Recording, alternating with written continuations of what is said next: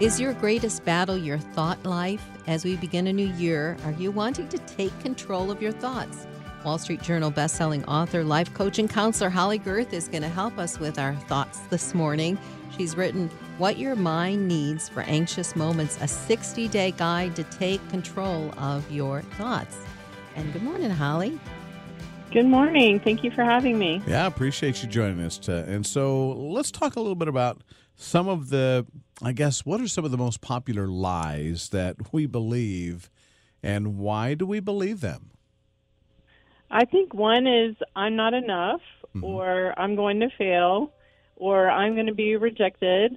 And I think they trace back to the Garden of Eden, where the enemy of our hearts got Eve with the phrase, Did God really say? Mm-hmm. And since then, doubts have been part of being human. And the key is pausing and saying, okay, what lie am I hearing right now that's contributing to my anxiety?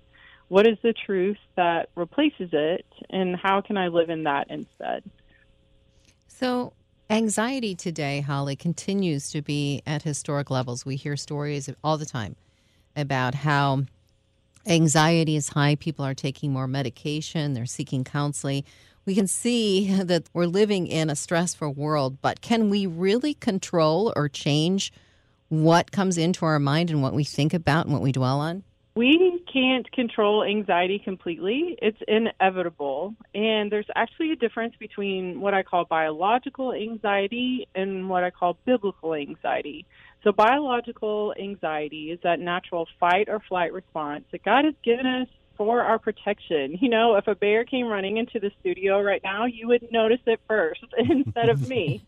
and that is healthy. And we have all kinds of invisible bears in our world today, whether that's news headlines or conflict with our, our families. And so, yes, we are going to get triggered.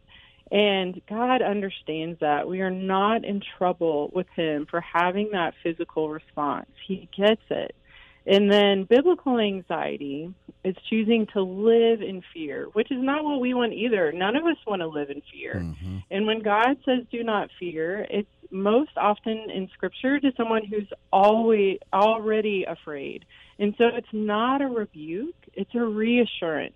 Mm-hmm. And so, what God says to us is, in this world, you will have trouble. In other words, in this world, you will have anxiety. Mm-hmm. But take heart because I've overcome the world. So, the promise is not you will never experience anxiety, but because of Jesus, you don't have to live in it. And I'm a fan of all those tools you mentioned medical help, counseling. Mm-hmm. I believe God has given us many different ways to deal with that biological anxiety, but He also promises His presence to help us deal yes. with the fear in our hearts as well. Yeah. Yes, so, so, let's take a look at that then. You know, Scripture says that we should take every thought captive. Mm-hmm. Um, how do we do that? I think first is just when you notice anxiety, we tend to react just to react to whatever is happening in the moment. And so the first thing we can do is just slow down and even say to ourselves, okay, something is making me anxious right now. Let me pause and ask, what is happening? Is there a perceived threat of rejection? Am I stressed out because I have too much to do? Again, what lies am I hearing? And then pausing and saying, okay, God, help me, be with me in this moment. And now, what is one small step I can take, like replacing that lie with truth? Or maybe I need to reach out to a friend. Maybe I need to just take a deep breath so my body calms down. And then just repeat that until we get our anxiety to a more manageable level. Mm-hmm. So, have you had personal experience with really having to grapple with this? Absolutely, yes. Starting in third grade, I had inexplicable stomach aches that oh. I got taken to all kinds of doctors for. And the answer was finally given stress, which today they would say hmm. anxiety. Mm. And I think some of us just have more sensitive nervous systems, especially I'm an introvert. It seems to come a little bit with that. And so I think if you think of it like a car alarm, some car alarms, you know, you walk by and they beep at you. Others, you'd have to beat on the hood with a baseball bat for them to respond. I think our nervous systems have a range like that too. And so I happen to be someone that, yes, I'm more prone to anxiety. I've learned it also comes with gifts. People who struggle with anxiety also tend to be high in traits like empathy because it comes from the same thing. We're noticing what's going on in the world around us. We're likely to be the first person who sees that flicker of a frown across our friend's face. We're tend to be sensitive and caring. Mm. So if someone's listening and struggles with anxiety, know on the other side of that, there are also strengths. Hmm. I like that, and yeah. I can see that. That's mm-hmm. for sure. So, what do you find, Holly, that is a common reaction for people when they're feeling anxious? What's their, I guess, a lot of people, maybe not everybody, but a lot of people's natural reaction to anxiety? I would say one thing that most of us are familiar with is just racing thoughts, where we suddenly mm-hmm. feel like my mind is out of control, mm-hmm. you know? And in those moments, it can be frustrating because if we just say a prayer or a verse, we think that's going to stop automatically. But knowing it doesn't work that way, it's going to take time for our nervous system to regulate. So what can happen is, especially for believers, is we get anxious, we have those racing thoughts, we quote a scripture, say a prayer, and then it doesn't immediately work. So we add shame and guilt to our mm-hmm. anxiety, which makes us more anxious, and that spiral continues. So if we can pause and say, okay, I'm going to start with reminding self myself of truth. I'm going to say a prayer because that is helpful, but if I don't immediately experience physical relief, there's nothing wrong with my faith. It just means my nervous system needs a little more help calming down. So, again, that might mean taking the next step of a deep breath, going for a walk, reaching out for a friend. But I think that's key to interrupting that cycle of anxiety, which leads to shame and guilt, which leads to more anxiety. Hmm. And so that's one thing that I found to be helpful. Yeah. We're talking with Holly Gerth, and the book is What Your Mind Needs for Anxious Moments. And Holly has a 60 day guide to take control of your thoughts. Holly, would you share some of what you teach us in this book by talking about one of these days, one of these devotions that you have? Sure. Well, what I did was go from Genesis to Revelation and look for all the places that people were anxious in the Bible.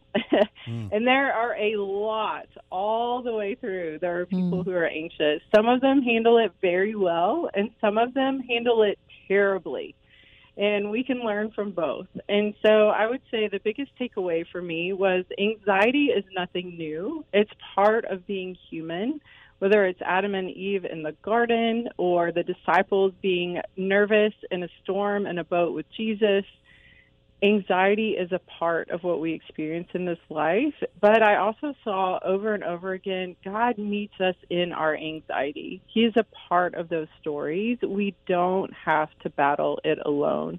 And so just looking at scripture through that lens and seeing the thread all the way through of God saying, hard things are going to happen. You're going to feel anxiety. You're going to struggle with fear, but I am going to be with you in that place. I'm going to help you get through it was really reassuring. Yeah.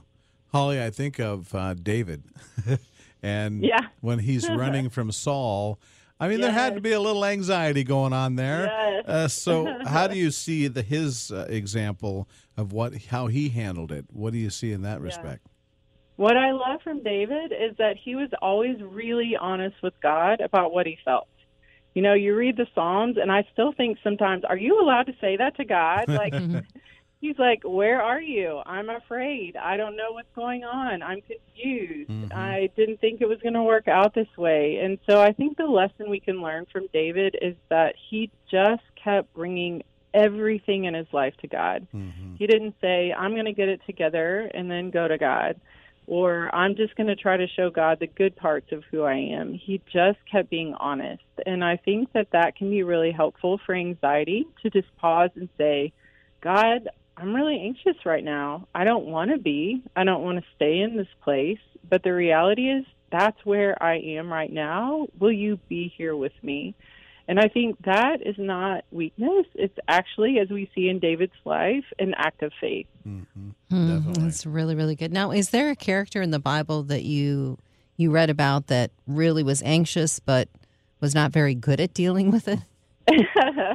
Well, I would say David's counterpart Saul. You mm-hmm. know, we saw him experience anxiety because the people were pressuring him to do things that were counter to what God had asked him to do, and mm-hmm. he gave into that. You know, he and again, that's reaction versus response. The reaction of Saul was to give in to that need for approval and that anxious striving, which we all are familiar with, wanting to please people. And we see in David a response where he paused and he brought all of his emotions to God instead. And so I think Mm. those two are good contrast Mhm. in reacting out of anxiety versus responding when we experience anxiety. Yeah. So before we let you go, can you give somebody some practical experience? There's one step uh, right now just to take if they're feeling a little anxious because of the holidays that they just got over with, or you know, are facing a new year and they don't know what's coming up, or whatever they're feeling anxious about. What's uh, the first step you tell them to do? Yeah, I would say pause and say, I'm anxious right now. Then say a three word prayer, God help me, and then do what's called box breathing. So that's where you breathe in through your nose for four, you hold your breath for four counts, you release your breath for four counts, then you leave your lungs empty for four counts and repeat that. And hmm. what that does is start telling your nervous system, okay, we're safe. We can go out of fight or flight mode. We can re engage in a more responsive rather than reactive way. And so I think just remembering when you experience anxiety, it's about your whole person. It's about your heart and your mind and your body. So just doing a small thing for each of those, like recognizing the lie with your mind, saying the prayer with your heart, then taking a deep breath with your body can be a starting place getting that anxiety under control. I like that. That's really That good. is good. Mm-hmm. Well, this is a great resource as we get this new year started to take to tackle that anxiety uh, this year.